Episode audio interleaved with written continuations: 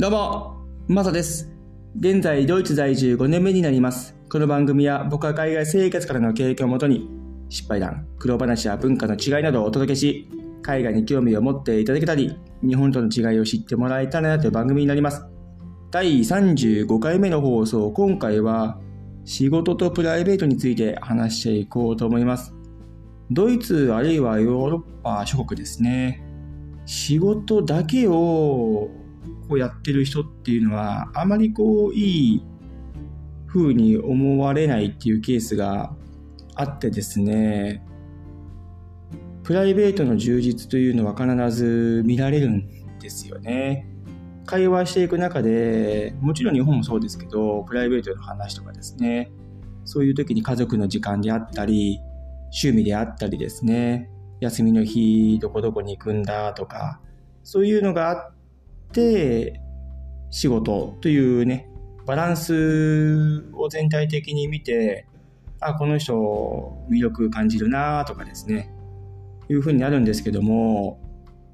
本当仕事だけっていうのはあまりこうそこまで魅力を感じられないっていうのはですねこっちで僕がかなり感じてるとこなんですよね。これって僕が日本にいた時今は変わってるかもしれないですよ。そう当時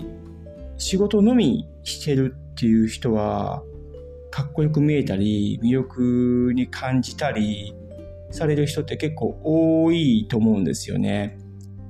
僕は昔から仕事のみっていうのはあまりこういいように思うタイプではなくてプライベートの充実をしたい派だったのでプライベートと仕事のバランスっていうのは非常に大事だなというふうに思っ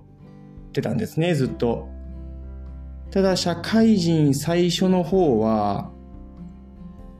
やっぱり仕事をバリバリやって家庭を顧みずやってる人はかっこよく見えたりしてたんですよ。あかっこいいな魅力感じるなっていうふうに思ってたんですが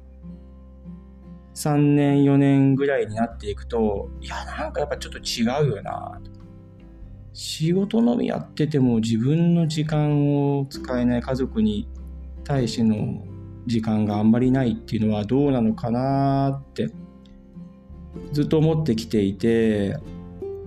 30代になってもですねやっぱり仕事のみだけっていうのは嫌だなっていう風な感じだったんですね僕はね。でドイツに来てあやっぱりそうだよなってプライベートの充実があって仕事もっていうバランスがやっぱり大事だよねっていう、まあ、改めて僕の考えはこっちの方と同じだなっていうふうに感じたんですよね。日本出張に行ってですねいろんな人と喋る機会もあるんですけども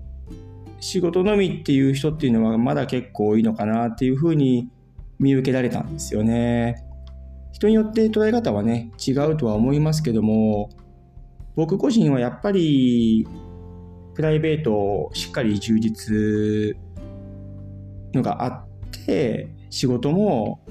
いい影響で頑張ると。うん、っていうのはすごくいいバランスだなっていうふうに